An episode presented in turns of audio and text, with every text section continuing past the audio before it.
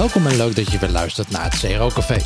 Danny Oosterveer begon ooit bij het welbekende blog Marketing Facts en is daarna parttime gaan werken als marketeer bij Burgers Zoo en heeft als zelfstandige daarnaast enkele lesprogramma's ontwikkeld, inclusief een boek over Digital Analytics. Danny heeft een nieuw boek geschreven dat vorige week is uitgekomen en we gaan het dan ook hebben over databedreven marketing. Ik ben Juli Jansen en welkom in het CRO Café, de podcast waarin ik een kijkje achter de schermen geef bij optimalisatieteams in Nederland en met hun specialisten praat over data en mensgedreven optimalisatie en het neerzetten van een cultuur van experimenteren en valideren. Mocht je hem gemist hebben, in de vorige Engelstalige aflevering sprak ik met Khalid over hoe je op een gestructureerde manier op zoek kan gaan naar de dingen op je site die echt kapot zijn. Deze afleveringen kun je terugluisteren op cro.café/afleveringen of via de app waarin je nu aan het luisteren bent. Deze aflevering van het CRO Café wordt mede mogelijk gemaakt door onze partners Contentsquare, Comfort.com, Online Dialog, Syspect en het Online Invloed Instituut. Welkom bij seizoen 2, aflevering 28. Ja, Danny, superleuk om je weer te spreken en welkom bij de podcast. En voordat we het over jouw boek gaan hebben, willen we natuurlijk graag even weten wat jouw achtergrond is en ja, wat je nu met CRO doet. Ik ben Danny Oosterveer dus. Ik ben zelfstandig online marketeer. En ik ben daarnaast marketeer in de dierentuin. In de dierentuin? Ja, de dierentuin. Er is er maar één natuurlijk voor jou. Ja. Ja, mensen krijgen dan altijd meteen een soort fantasie of ik tussen de olifant en de tijger sta. Heel soms is dat zo, maar meestal niet. Nee, ik werk bij. Ik spendeer een deel van mijn tijd aan Koninklijke Burgers Zoo. Waar we met een klein team de marketingafdeling mogen bestieren. Maar ik ben vooral daarnaast ook zelf heel erg actief. Ik help heel divers. Ik help andere bedrijven met de inzet van online marketing. Ik heb hiervoor bij Marketing Facts gewerkt. Ik heb daar ook een aantal jaar de hoofdredactie van het Marketing Facts jaarboek gedaan. Ik heb nog een studieboek geschreven. Digital Analytics. Dat is wel echt het analytics stukje voor hoger onderwijs. En een beetje wel evangelist data gedreven marketing aan het worden eigenlijk. Omdat ik daar ook wel echt van overtuigd ben dat we dat... dat we de Nederlandse marketeer veel meer datagedreven zouden moeten maken. En dat is dus een beetje mijn missie geworden. Ja, mooi. Maar vertel, wat is dan het probleem waar we mee zitten? Wat doen we niet goed volgens jou? Ik zat dus voor deze podcast even schoot me op een gegeven moment de gedachte te binnen dat de waarde van datagedreven is eigenlijk te waardevol om alleen aan de experts over te laten. Een beetje met de gedachtegang dat... Dus we moeten een cultuur creëren van experimenteren en valideren. Ja. Exact. Zodat het hele bedrijf meedoet. Ja, uiteindelijk gaat het daar wel om. Nou ja, kijk, marketeers en communicatiemensen die zijn vanuit natuur niet vaak de meest technisch of data... die zich graag met data bezighouden. En meestal als zij data horen, dan denken ze toch ook al snel een beetje aan platgeslagen de nerds of de analisten. En daar identificeren zij zich niet echt mee. Maar voor mij hoeft dat ook niet. Kijk, een marketeer zal geen big data specialist worden en ook geen statisticus. Maar dat is ook helemaal niet erg. Maar het is allereerst belangrijk dat hij in ieder geval enig verstand heeft van data. Zodat hij in ieder geval met die mensen kan praten. En dat hij enigszins verstand heeft van een beetje boerenkoolstatistiek, maar zeker wel het belang van valideren en experimenteren. En ja, dat hoeft dan niet eens heel technisch te zijn, maar dat begint alleen maar met de aanname dat er geen universele waarheden zijn. Of dat iets wat nu waar is, dat misschien over een jaar niet meer zo is. Hè? Dus veel meer... Ja, accepteren dat de wereld waarin we leven niet statisch is. Maar dat je dus je eigenlijk continu moet aanpassen. En daarom dus ook continu blijven valideren van datgene wat je doet. Of dat nog steeds effectief is of nog steeds werkt. Ik denk dat misschien uiteindelijk wel een van de belangrijkste dingen is. Ja, en jouw boek Databedreven Marketing, wanneer is het uitgekomen? Ik keek net in de PostNL-app en vanmiddag wordt die bij mij bezorgd. Ja, deze podcast wordt altijd later uitgezonden, dus dat scheelt. Ja, dat is waar. Hij legt nu voor jullie klaar. Hij legt nu voor jullie klaar. Ja, hij verkoopt als een malle. Ja. Maar ergens tijdens opnames ergens deze week. Daarna wordt het een beetje trommelen. En dat is niet jouw eerste boek, hè? Nee, dat klopt. Ik heb hiervoor een studieboek geschreven. Ja. Digital Analytics heet dat. En dat was wel echt bedoeld voor het hoger onderwijs. Grappig genoeg deed hij het niet mega goed in het hoger onderwijs. Maar hij werd wel redelijk veel gekocht, juist door marketing professionals al. Want hij lag ook gewoon in de boekhandel, zeg maar. Ja, dat ook, ja. Dus uiteindelijk, dat was ook wel een beetje de aanleiding voor dit boek. Omdat, er waren twee aanleidingen. Enerzijds deed hij het dus best goed bij professionals. En anderzijds dat ik eigenlijk tijdens het schrijven van dat boek... De vraag was heel erg vanuit analytics. Dus de hoger onderwijs wilde graag studenten meer over dat stuk bijbrengen. Maar eigenlijk tijdens het boek kwam ik er eigenlijk al achter dat ik... wat ik zelf wel veel in de praktijk zie gebeuren. Ik ben heel erg bezig geweest, wij spreken 5-6 jaar geleden met dashboards en analytics inrichten. En ik heb veel met Klipfolio gedaan om echt simpele dashboards te maken. Waar je echt aandacht op een aantal hele belangrijke KPI's hebt. En een aantal ondersteunende metrics. Maar echt heel erg focus en de rest weglaten. Nou, ik was echt, en vind ik nog steeds, echt goed in dashboards maken. Maar ja, toch gebeurde het dan regelmatig dat ik dan 3 maanden later met de admin-account inlogde. En dat ik zag dat de laatste inlog 2,5 maand geleden was. Dat je dan toch denkt, ja verdorie. Heb ik een mooi dashboard? Ja, interesseert het dan echt niemand. En eigenlijk toch met de tijd inderdaad wel geleerd dat... ook door trainingen, weet je, dus een beetje hetzelfde. Je vertelt van alles over analytics, ja, dingen zien. Maar eigenlijk ook vaak als ik dan daarna nog... informeerde met hoe het gaat, ja, dat het dan toch maar mondjesmaat gebruikt werd. En een aantal wel die dat wel heel goed oppikten, maar je merkt daar wel snel dat het veel meer in, of je het nu cultuur noemt of werkwijze. Werkwijze is, dus zou ik meer zeggen, dat geldt voor jou persoonlijk. Cultuur geldt meer voor het team en de organisatie. Maar dat jij wel echt een werkwijze hanteert waarin je dus inderdaad zelf ervan overtuigd bent dat je dus inderdaad continu valideert dat wat je doet, dat werkt. En dat eigenlijk daarom veel belangrijker is dan dat je daadwerkelijk... Ja, analytics is uiteindelijk ook maar weer een tool, weet je wel. Dus het is uiteindelijk een middel. En als je niet overtuigd bent van dat middel, ja, dan gebeurt er gewoon te weinig. En tijdens het schrijven van dat boek kwam ik er eigenlijk al achter dat eigenlijk veel meer over... Ja, ik noem het dan datagedreven, maar je kan het ook over... Je kan het continue optimalisatie noemen of experimentatie en validatie, hoe je het wil noemen, maar... Dat het eigenlijk veel meer daarom draait dan daadwerkelijk dat je analytics inzet. Ja, ik wil wel een failure van mijn kant met jou delen. Ja. Ik had een keer, zat ik bij een partij, die zaten in meerdere landen in Europa. En die, wat mij heel erg opviel, is dat ze... Als ze naar de data keken, was het heel erg van... Oké, hebben we meer orders dan gisteren of dan verwacht, zeg maar. Ze hadden op zich was wel goed van een BI-team. Allemaal voorspellingen op dagbasis van... Nou, hoeveel in dit land hadden we moeten verkopen gisteren? Wat hadden we verwacht? En hoeveel hebben we daadwerkelijk verkocht? Wat er eigenlijk voor zorgde dat... Nou ja, of je hebt een goed gevoel of je hebt een slecht gevoel. Maar ik vond heel erg van... Ja, oké, we hebben meer verkocht of minder verkocht. Maar ja, valt dat binnen de normale bandbreedte of niet? Ik bedoel, als ik 10 producten minder verkocht heb gisteren... Is dat dan goed of slecht? Geen idee. Dus ik dacht van, nou, weet je wat? Ik ga de standaarddeviatie erbij aan. Ik ga gewoon kijken van, oké, nou, wat is een beetje gemiddelde afwijking? Wat is echt goed en wat is echt slecht? En dat een beetje op een... daar een mooi dashboard voor gemaakt. Dat ze konden zien van ja, gisteren was minder dan normaal. Maar goed, het valt binnen de normale te verwachten variatie.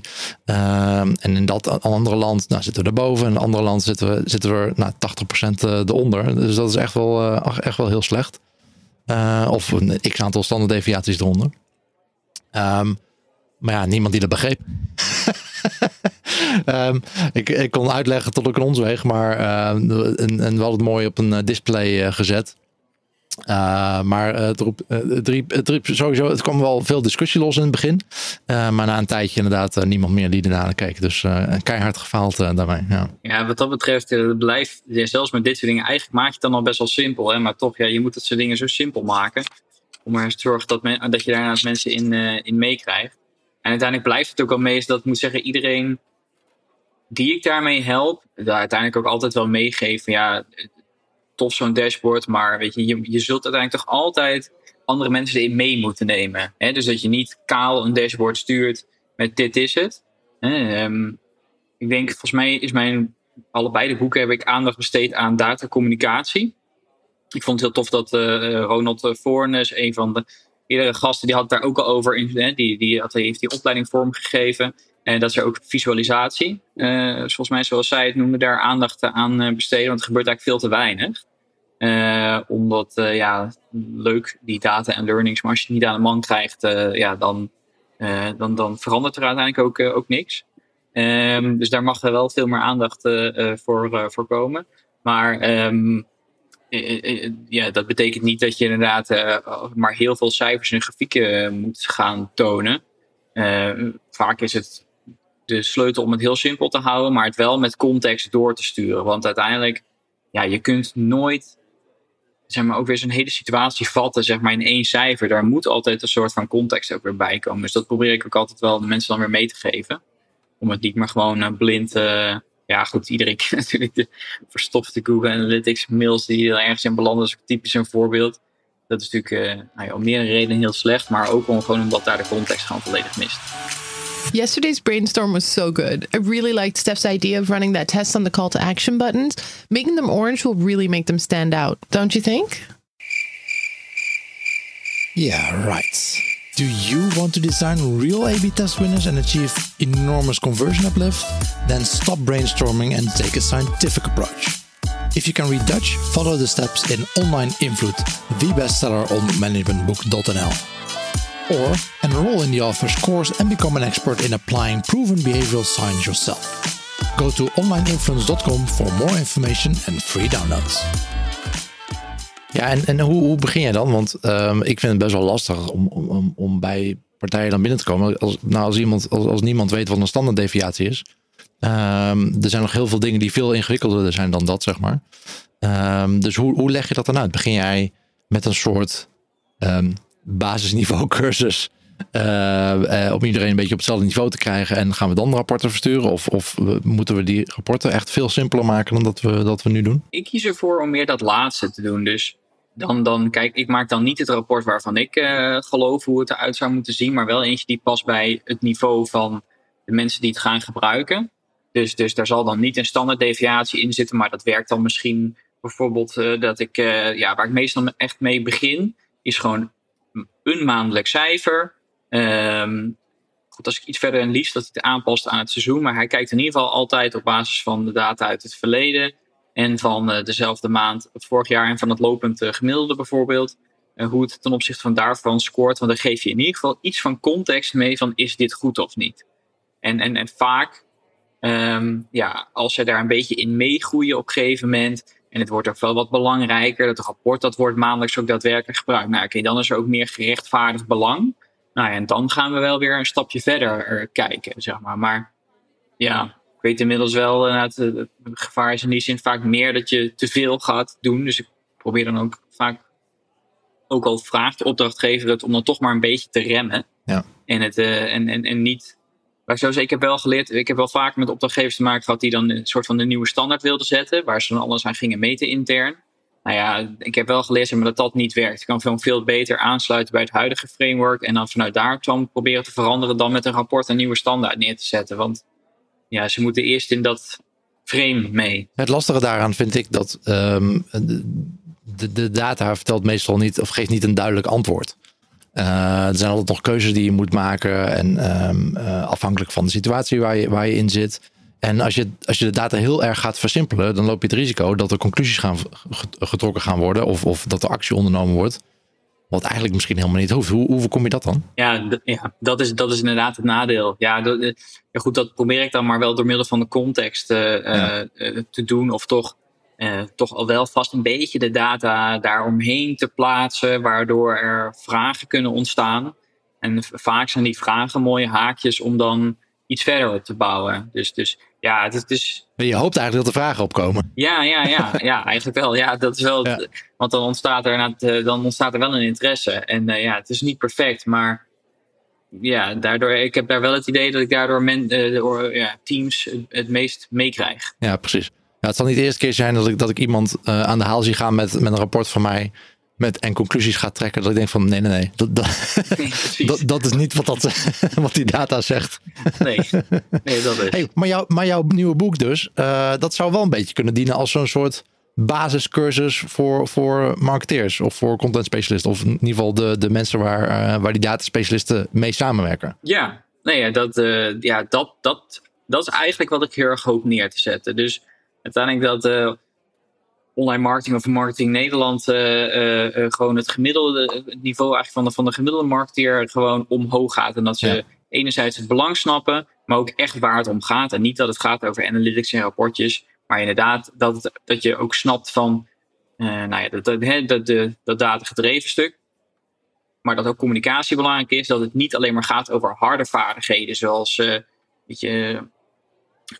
validiteiten en dat soort zaken of dingen die ze misschien zelf nog herinneren van statistiek van een opleiding ooit, maar ook heel erg om zachte vaardigheden. Dus dat je een metric gebruikt die voor jou belangrijk is en dat het goed is, want dat geeft focus, maar dat je moet oppassen dat het niet te belangrijk wordt, want dan kan het een doel op zich worden en dan kan weer leiden tot suboptimalisatie bijvoorbeeld. En dat het zo is dat op het moment dat jij data zichtbaar is, dat je ziet dat het belangrijker wordt. Ik vind een Facebook like-account zo'n heel plat voorbeeld. Maar ja, omdat die zichtbaar was, ging men die beïnvloeden, terwijl het uiteindelijk helemaal niet om ging. Ja. Dus ik denk dat zingen van belang is. Maar ook bijvoorbeeld, er is zoveel, zeg maar, misconception about big data.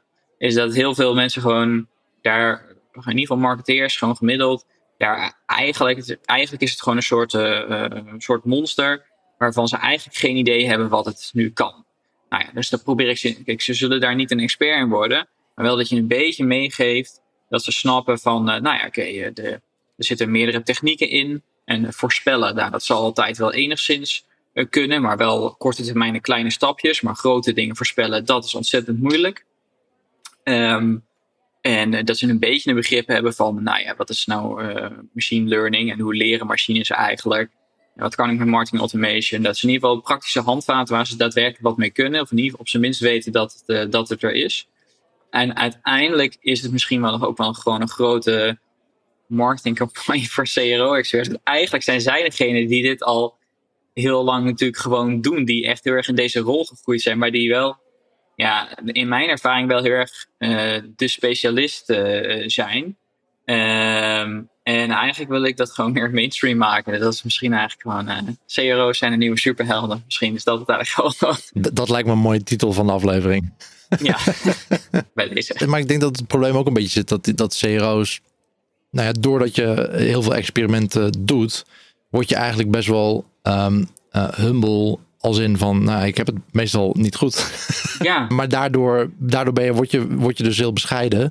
En van, ik weet het ook niet. Maar we kunnen het wel proberen. We kunnen een experiment doen. Maar dat geeft niet heel veel zekerheid voor misschien je manager of de CMO of waar je ook voor werkt. Terwijl de marketeer die een brandcampagne doet of zo, die daar heel zeker over overkomt. Eigenlijk ook niet weet wat hij doet, maar die daar heel zeker over overkomt. En daardoor veel meer voor elkaar krijgt. Ja, nee, ik denk dat zeker een groot onderdeel van in die zin het probleem is. Maar wel dat inderdaad, CRO-experts, maar inderdaad daar heel, wat je zegt, inderdaad daar heel eerlijk in zijn. En die weten natuurlijk hoe dat werkt. Terwijl inderdaad, marketeers die zijn vaak niet op hun mondje gevallen. En ik denk gewoon, als het gaat eigenlijk veel breder dan dat. Dat we gewoon hier, er is eigenlijk een overschot aan antwoorden. Hè? Je kan online, we zijn zo gewend dat we alles kunnen vinden. Er worden tig blogs gepubliceerd die elkaars waarheden tot in het oneindige echoen. Dus dat we zijn heel erg gewend dat er gewoon zoveel antwoorden zijn. En dat we daarop kunnen vertrouwen. En überhaupt gewoon dat als dingen zo zijn, dat ze dan gewoon heel lang zo zijn.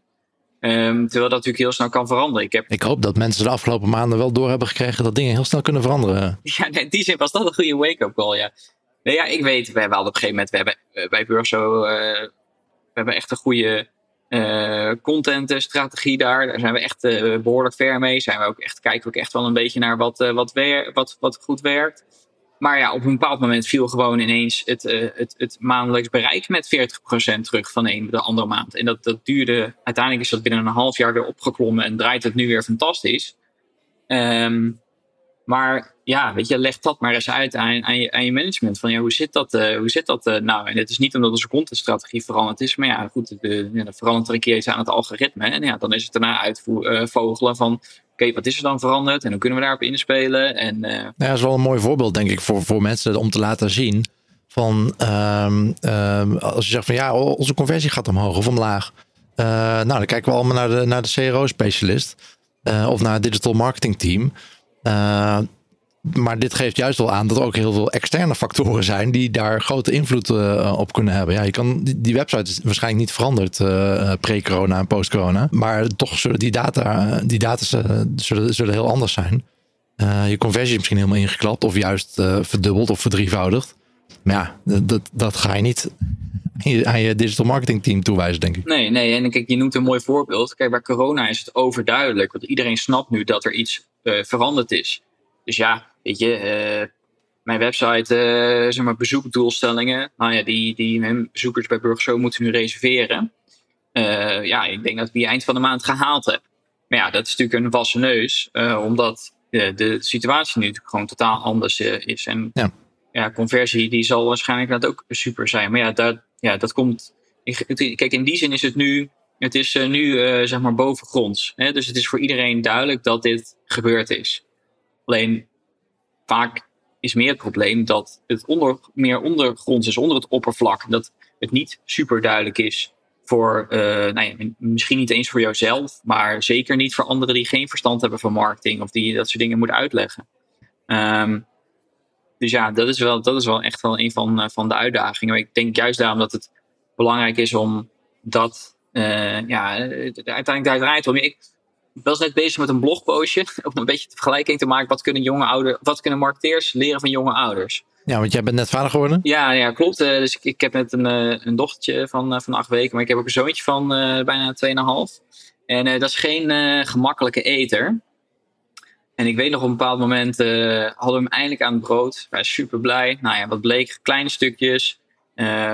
Gewoon brood met pindakaas. Nou, dat was gewoon, dat werkte. Voor een week. Ja, dat ging gewoon 5 weken goed. Oh, ja. Wat was het dan? Nou ja, ander beleg proberen op een gegeven moment. Nou, hadden we door, gestampte muisjes, dat werkt. Nou, dat ging dan ook weer zo'n tijdje goed.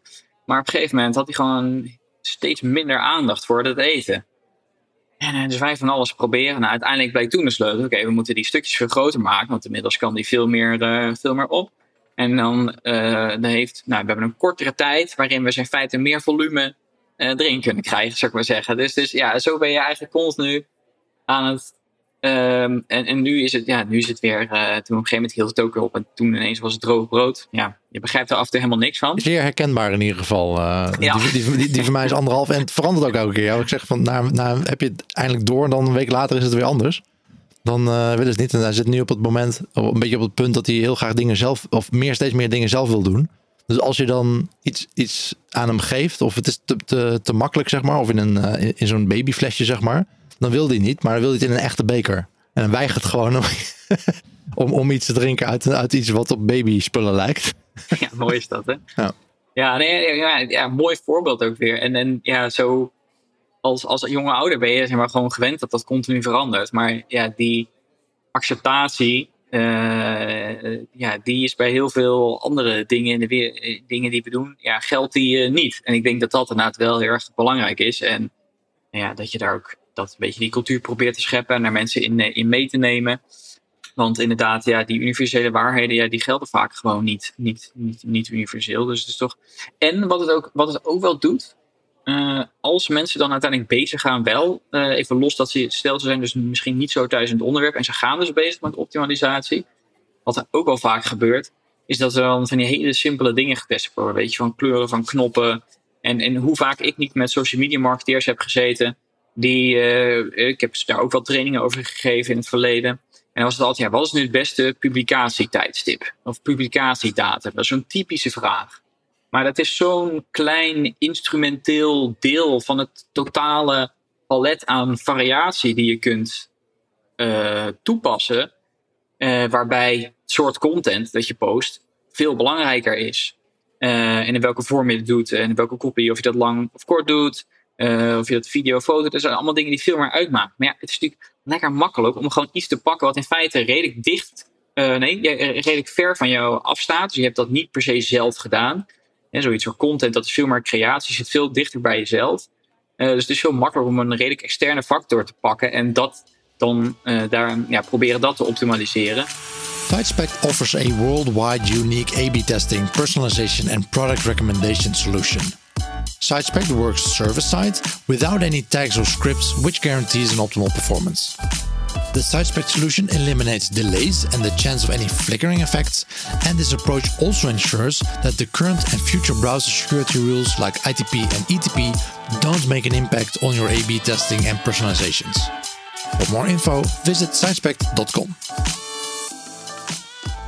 Nou, zoals je net denk ik ook wel zei, dat soort dingen, dingen die meetbaar zijn, die zijn makkelijker. Net als ook dat AdWords veel populairder is. Of veel meer naar gekeken wordt en dat geoptimaliseerd wordt. Dus traffic veel meer geoptimaliseerd wordt dan wat er on-site gebeurt, omdat het lastiger is. En bij dit soort dingen ook. Ja, wat is het effect van die content op jouw bezoek? Ja, dat is veel vager dan, oké, hoeveel kliks krijg ik als ik om 12 uur post en versus als ik het om 3 uur post. Ja, nee, precies. Klopt. Ik weet niet hoe jij daar zelf al mee omgaat, maar ja, ik probeer zelfs dan toch maar als zoveel mogelijk in te steken op inderdaad of business case, of in ieder geval dat er echt iets aan de inhoud zelf gebeurt en niet dit soort, ja, wel makkelijk in cijfers te tonen, maar ja, wat feitelijk gewoon niet zo belangrijk is. En je leert er niet zoveel van. Nee, en ook dat is leuk als je miljoenen data hebt en al helemaal geoptimaliseerd bent, maar dat is niet waar je begint inderdaad. Nee, en ook dat is dan uiteindelijk weer universeel. Hè? Ja, misschien ga ik nu te ver door, maar ik weet dat kijk, zo'n gemiddelde, ja, weet je, het zal best dat gemiddeld mensen op, weet ik veel, vrijdag om 7:30 dan hun e-mail openen of zo. Ik noem maar even een random fact. Maar ja, voor mij geldt dat ik dat 's ochtends doe omdat ik nu elke keer vroeg wakker word gemaakt door de kleine, bij wijze van spreken. Dus ook dat is natuurlijk weer heel erg persoonlijk. En goed, in die zin. Ik weet dat ik werk zelf veel met Klang, Marketing Automation Tool. En ik weet, die zijn er ook mee bezig om dit soort testen van dit soort dingen ook echt op persoons- of respondentniveau te doen. Ik zeg, dan wordt het wel echt interessant dat je dus echt op basis van iemands persoonlijke gedrag dat kan optimaliseren. Ja, precies. Dat je ze benadert op het moment dat zij online zijn of dat zij nieuws checken of wat het ook is dat jij wil verkopen. Ja. Hey, en jij bent meer begonnen als analist, toch? Hoe is dat veranderd in de loop van de jaren? Ja, het is een beetje... ook dat is een beetje... ook misschien een beetje aanpassingsvermogen geweest, want dus niet zozeer dat ik daar nou zo wild van werd. Maar ik merkte gewoon dat er... was de tijd dat ik bij Marketing Facts werkte, dat er gewoon een enorm gat zat in dat data-techniek hoekje. Dat daar gewoon eigenlijk maar weinig gepubliceerd werd. Weinig kennis gedeeld werd. Ook in onze organisatie toen. Dat er... ja, ik zag gewoon allerlei kansen in die techniek hoe dat beter kon. En ja, ben dat maar gewoon gaan doen. Want die ruimte die was er. Ik had gewoon een hele vrije rol. Dus ik ben... veel strakker gaan ontwikkelen met onze webbouwer. Ik ben laadsnelheid optimalisatie gaan doen. Ja, van Marketing Facts zelf, zeg maar. Ja. Inderdaad ook dat analytics stuk eigenlijk veel meer gaan oppakken. Omdat, heel eerlijk, niet per se omdat ik dat het allerleukste, maar wel omdat ik daar denk van, ja, daar zit wel gewoon, daar gebeurt eigenlijk gewoon te weinig. Gewoon ook heel veel dingen fout gaan. En... daar ben ik toen eigenlijk heel erg ingedoken. Maar dat zat eigenlijk nog heel erg... ja, dat klopt toen we nog wel heel erg op het echte rapportagestuk. Daar ben ik eigenlijk met de tijd inderdaad steeds meer van afgestapt. Dat is wel meer actionable geworden, meer veranderd naar... oké, wat kunnen we nu echt met die data doen? Ja, ik weet dat nog bij... dat ontstond eigenlijk al bij Marketing Facts. Daar hadden we natuurlijk best wel veel data over artikelen. En dat begon te kijken van... Van oké, hoe kunnen we mensen dan langer binnen bepaalde onderwerpen houden? Dus hoe werkt personalisatie nou eigenlijk? Dus dat je probeert die interesse, de meeste partijen toen nog met platforms, die gaan interesses vragen. Ja, dat is heel leuk. Maar interesses zijn natuurlijk niet statisch. Die zijn veel meer fluïde en die veranderen met de tijd. Dus dan moet zich eigenlijk dat aanpassen. Dus die wil je eigenlijk bijhouden, maar dat dan oude interesses op een gegeven moment een keertje wegvallen. Dus toen eigenlijk kwam ik al veel meer een beetje zo in die gedachtegang. En dat is daarna eigenlijk meer verder opgepakt door veel meer met marketing automation en personalisatie te doen. Of in ieder geval veel meer 1-op-1. Om ook de data die je hebt daadwerkelijk toe te passen. Dat doen we nu bijvoorbeeld op dat... bij Burgers Zoo hadden we uiteraard gewoon een nieuwsbrief. Nou, die ging naar veel mensen. Die deed het op zich best wel lekker. We hadden een open rate van ruim 40%. Nou, dat is best netjes. Op een gegeven moment dachten we... dat ontstond eigenlijk... in die zin was wel een aanleiding. Een quizvraag. Hoe lang denk jij dat een zeekoedrachtig is? Hoe lang een zeekoedrachtig is? Ja, gokje. 12 maanden. Nou, dan kom je aardig in de buurt. Even uit mijn hoofd is het volgens mij erg tussen 12 en 14 maanden. Maar je weet het niet echt. Kijk, mijn vrouw die kon gewoon... die kon ze gewoon met zo'n ding zien hoe ver het in de buik was. Maar met een zeekoe gaat dat niet. Het is een beetje een olifant, zeg maar, een hele dikke huid. De olifant is 1,5 jaar of zo? Ja, gaat inderdaad meer richting 1,5. Nou, je bent goed op de hoogte. Ik ben van de week nog naar Artis geweest. Oh, kijk, heel goed, heel goed. Nee, we hadden op een gegeven moment aangekondigd dat er een jong zou komen. Dat is dan heel erg... De dierverzorgers die observeren dat van buitenaf. Ja. Maar dat is niet heel precies natuurlijk. Dus op een gegeven moment hadden we een maand genoemd. Ik meen uit mijn hoofd dat in eerste instantie december was. Maar er kwam er geen jong, En toen hebben we toch maar een formuliertje op de site aangebracht. Om te zorgen dat mensen die op de hoogte gehouden wilden worden. Wanneer het dan daadwerkelijk echt zou gaan gebeuren. Want ondertussen hielden we die mensen al een paar weken aan het lijntje. Dat we ze op de hoogte zouden houden. En toen hadden we eigenlijk binnen een mum van tijd, 2500 opt-ins specifiek om over die zeker op de hoogte gehouden te worden. Dus op een gegeven moment was het inderdaad volgens mij 7 weken later dan dat we eigenlijk hadden gezegd. Toen stuurden we dus de eerste berichten uit. Ik geloof dat we uiteindelijk iets van 4-5 hebben gestuurd. Een beetje in de customer journey van de zeekoe. Dat was echt... Ik weet nog die eerste mail, even uit mijn hoofd. Volgens mij was de open rate 82%. En click to open was volgens mij 65% of zoiets. Echt gewoon bizarre cijfers. En dan denk je, dat heeft misschien te maken... Het is ook echt een bijzondere gebeurtenis. Was volgens mij bij ons ook nog nooit gebeurd of heel lang geleden. Maar het grappige was is dat... dat effect bleef wel. En op een gegeven moment ben ik dat voor andere diersoorten gaan doen. En ook daar, niet zo extreem... maar wel gewoon echt hele goede cijfers. En dat was wel duidelijk gewoon dat... dit gewoon content toesturen op basis van interesses... dat zoveel beter presteert. Dus dat zijn wij daarna veel meer gaan uitbouwen. En inmiddels dat we dat sinds vorige week ook geautomatiseerd hebben. Dus als we dan nu content publiceren over een bepaald dier... dat het ook automatisch belandt bij de mensen die daar op de info hebben gegeven. Dus, uiteindelijk werk ik er ook maar een deel van mijn tijd. Dus ik moet ook mezelf een beetje schaalbaar maken natuurlijk. Ja. Dus ik had er ook niet de tijd voor, omdat... We hadden dat maar voor een beperkt aantal diersoorten nu gedaan. En nu kunnen we dat eigenlijk gewoon gaan opschalen naar alle dieren die de dierentuin rijk is. Wat is eigenlijk het doel voor jullie website bij Burgers Zoo? Want nu moet iedereen vooraf reserveren. Dus nu heb je het eigenlijk... dat is eigenlijk lekker. Ja. Want nu heb je het eind... Of tenminste, ik neem aan... in ieder geval een einddoel waar transactie plaatsvindt. Dat mensen betalen voor een ticket, dat heb je op je site gevangen. Dat is dan lekker. Maar voorheen, wat is het doel van de website? Zoveel mogelijk mensen betrekken? Of dat mensen ze inderdaad inschrijven voor de nieuwsbrief? Of hoe meet je het succes? Ja, een beetje driedelig denk ik. Dus enerzijds wel gewoon ook conversie. Want verkopen enerzijds abonnementen. En anderzijds gewoon tickets. Maar we hebben ook veel partners via waar tickets... Maar meer tickets online of meer abonnement online wil niet per se zeggen dat je in totaal meer revenue hebt natuurlijk. Je kan meer mensen online trekken, maar dan doen ze het niet offline. Nee, klopt. Dat klopt. En dat blijft lastig omdat we gewoon veel plekken hebben waar uiteindelijk verkoop plaatsvindt. Dus ja, in die zin teruglopende verkoop inderdaad betekent niet per se dat het verkeerd is, maar kan ook betekenen dat een externe actie heel erg succesvol is. Dus volgens mij kan ik in de Albert Heijn ook een iets kopen voor het Burgers Zoo, toch? Korting of gewoon een volledig kaartje? Jumbo, dat zou het kunnen. Oh, ja.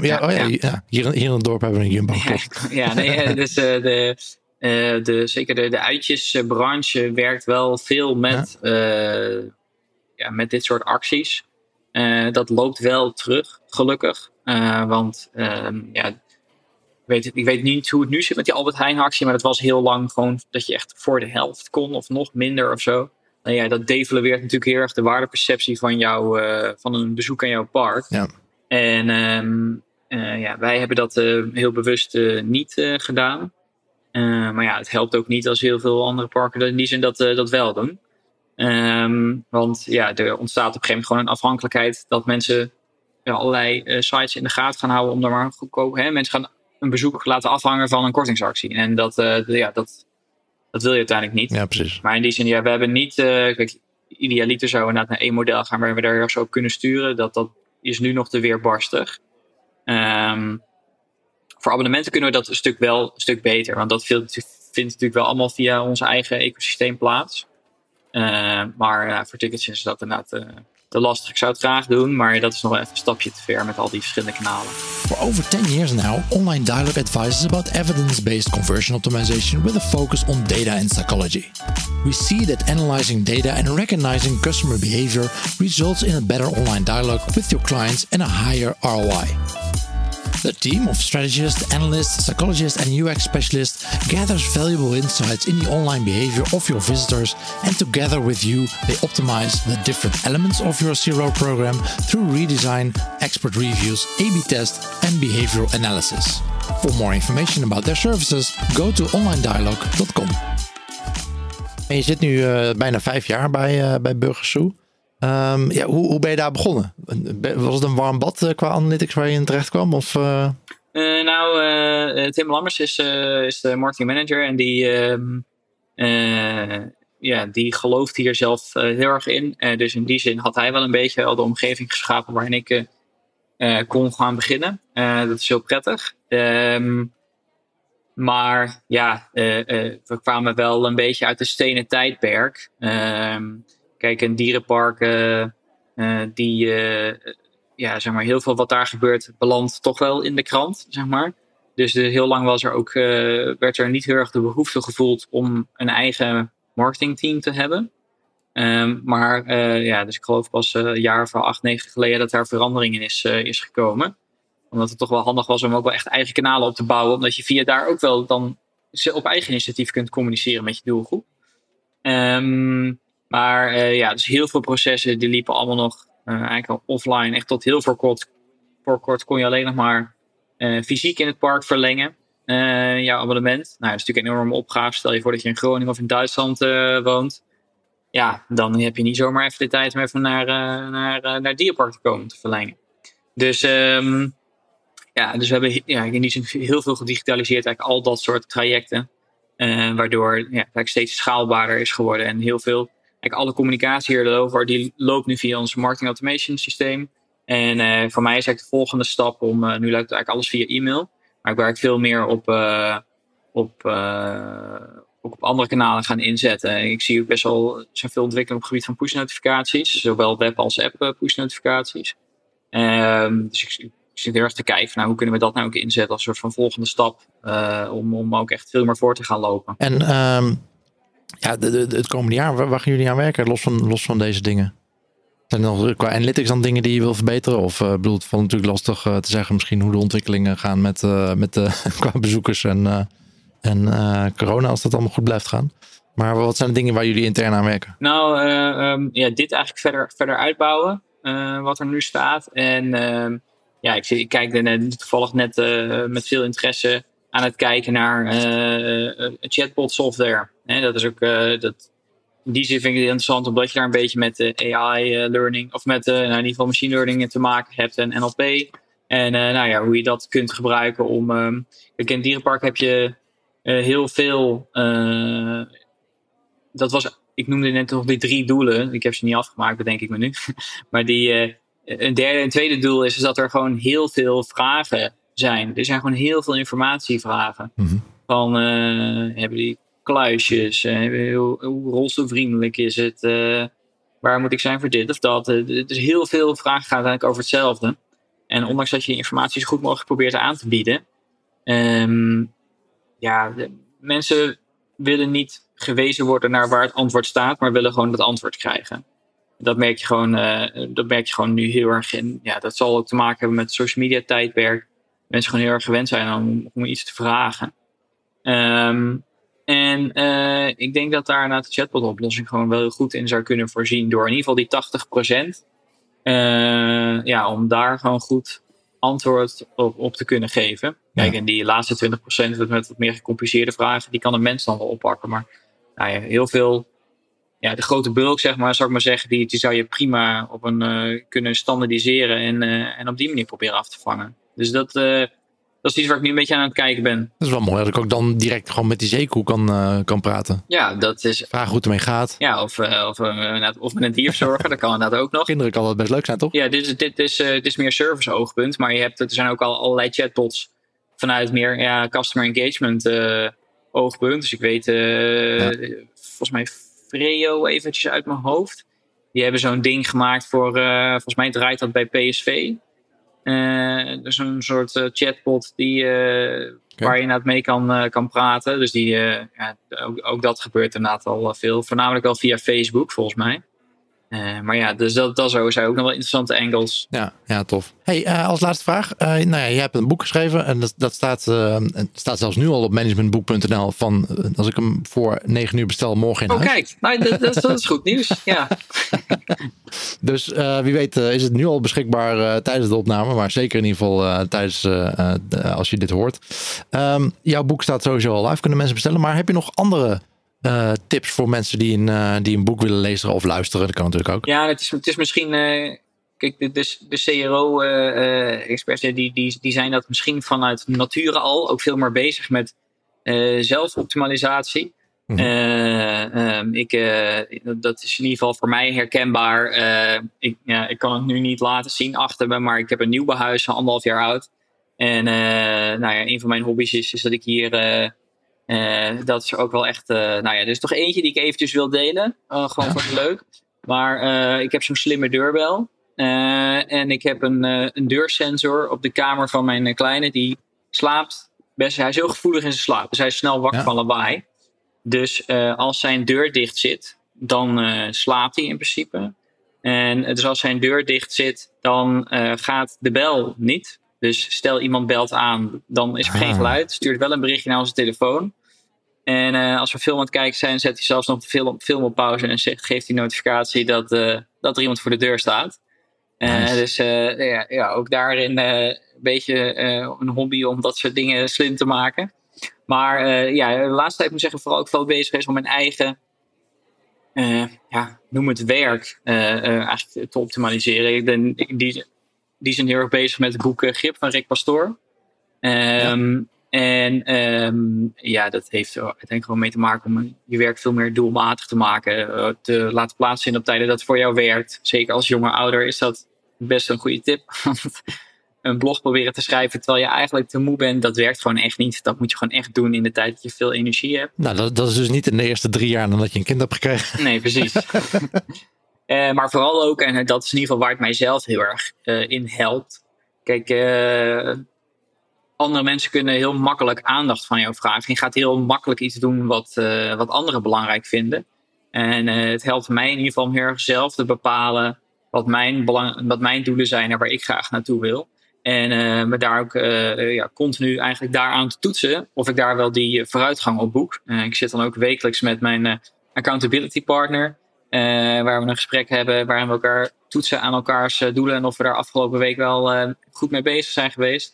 En dat werkt eigenlijk heel goed. Dus dat is wel echt voor mij wel echt een aanrader. Maar vertel, voor een accountability partner? Ja, dat is in mijn geval is dat Aljo. En Aljo is een vriend van me. Hij is ook zelfstandig. En we hebben dan kwartaaldoelen bepaald. En bepalen we nu voor de volgende week wat een beetje wat de acties gaan zijn, hoe we invulling gaan geven aan die kwartaaldoelen. Maar bijvoorbeeld ook, dat als blijkt, je doet ook een evaluatie van de afgelopen week. Ja, dat je misschien wel dingen hebt gedaan die er eigenlijk niet in bijdragen. Nou, dan moet je toch ook even de ander op de vinger tikken. Dus dat is een beetje het idee van die partner, dat hij jou ook scherp houdt. Maar ook wel dat het zo werkt van ik kan nu wel dit gaan doen, maar ik weet dat als ik vrijdag het gesprek heb met Aljo, dat ik dan slechte beurten maak. Dus het helpt wel om ook als een soort stok achter de deur. Ja, en voor de duidelijkheid, jullie werken niet samen? Nee. Maar je legt wel verantwoording aan van elkaar. Ja, maar ja, dat is het ook precies. Ja, heel goed. Nou, top. Gaan we in ieder geval in de show notes zetten. Grip van Rick Pastoor. Ik zie hem in ieder geval op bol.com staan. Ik weet niet of hij op managementboek staat, maar vast wel. Ja, vast wel.